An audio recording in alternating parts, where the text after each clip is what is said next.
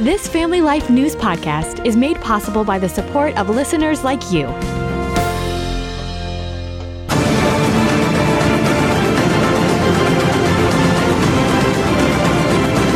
And welcome back to another edition of Issues in Education.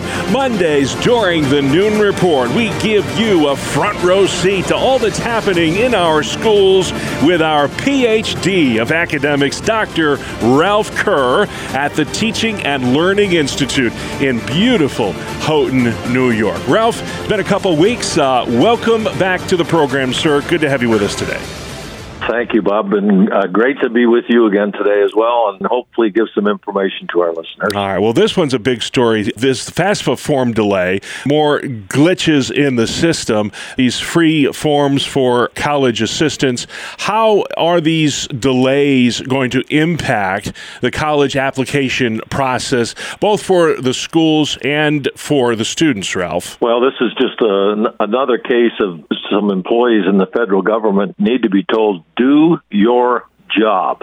Because yeah. back in uh, 2020 congress passed a law that required that the education department would update the tables that are used for the free application for federal student aid form.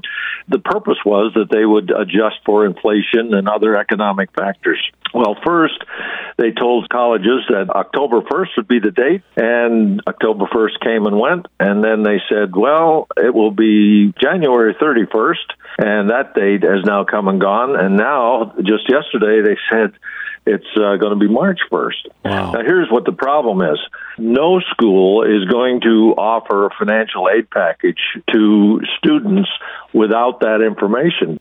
And so I think what you'll see is most institutions are going to move back their May 1st date for deposits, which is normally that's a very common date when if you're going to come you have to put your deposit down to the college or university. Yeah. I think you'll see those dates shifted back, but in the meantime, Um, it's just a really bad situation both for colleges and universities, and maybe more importantly for students, prospective students, and their parents, because they can't solidify where they're going to be going to school in the fall. Yeah. Uh, from the state of Ohio, Ralph, I thought this was interesting. A couple of lawmakers in the Cincinnati area say, hey, we know how to combat chronic absenteeism. We'll pay the parents to make sure their kids go to school. you can't make this stuff up. Your thoughts on that approach to dealing with absenteeism in school? Well, you know what they're saying is, you know, we tried free pizza, that didn't work. We tried extending the playground hours, and that didn't work. So maybe we should try this, and we'll yeah. pay parents. And the way that it's structured is that they're going to take half of the kindergarten students in a district and half of the ninth grade students and pay the parents $50 a month if their students come to school and have 90% attendance or above. The other parents wouldn't get anything. So there's a lot of fallacies in that whole thing. I have to go back to when I was a superintendent. I convinced the board in one of the districts where I was that if the parents didn't send their children to school, we would actually charge them with educational neglect Wow. And we actually did that. If parents were accepting the responsibility to get their children to school, you shouldn't be paying them, that's yeah. for sure. I think about the message that sends to kids uh, for once they get out of school and have to go and work in this world. The employers that I talk to, that is a problem. I just I talked to one this week that said, you know, if we could just get people to come to work, yeah. Uh, then we could deal with how they work, but we need to get them here first. Yeah. And this is not a not a good precedent to be setting for schools for sure. And just when you thought it couldn't get any more bizarre, we go to Connecticut, Ralph, to end today. Stamford, Connecticut School Board, they have just voted for at least the next two years to get rid of Columbus Day and Veterans Day on the school calendar, meaning kids are going to have to go to school on those days. Ralph, your thoughts? Well, I think it's really a shame that we're going to that extent to eliminate some of those very meaningful holidays in the calendar. But let's bring it back to New York and Pennsylvania for a minute. New York has just passed a law to say that we're going to celebrate Asian Lunar New Year on February 10th. Now, this year that happens to be a Saturday, so it's not a problem. But next year it is on the calendar for January 29th. Kids will be off that day.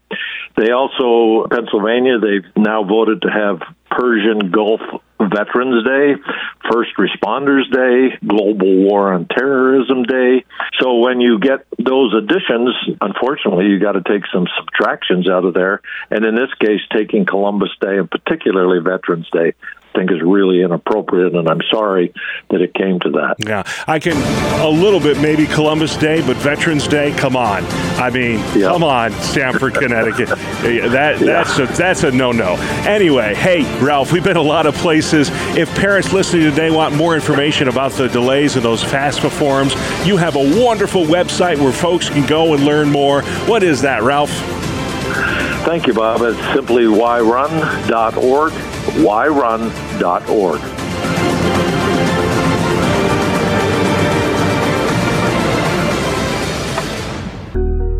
Thank you for listening to this Family Life News podcast.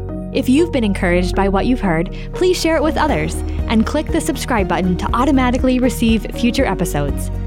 Family Life is a listener supported ministry. Podcasts like this are made possible by your financial partnership. Find out more at familylife.org.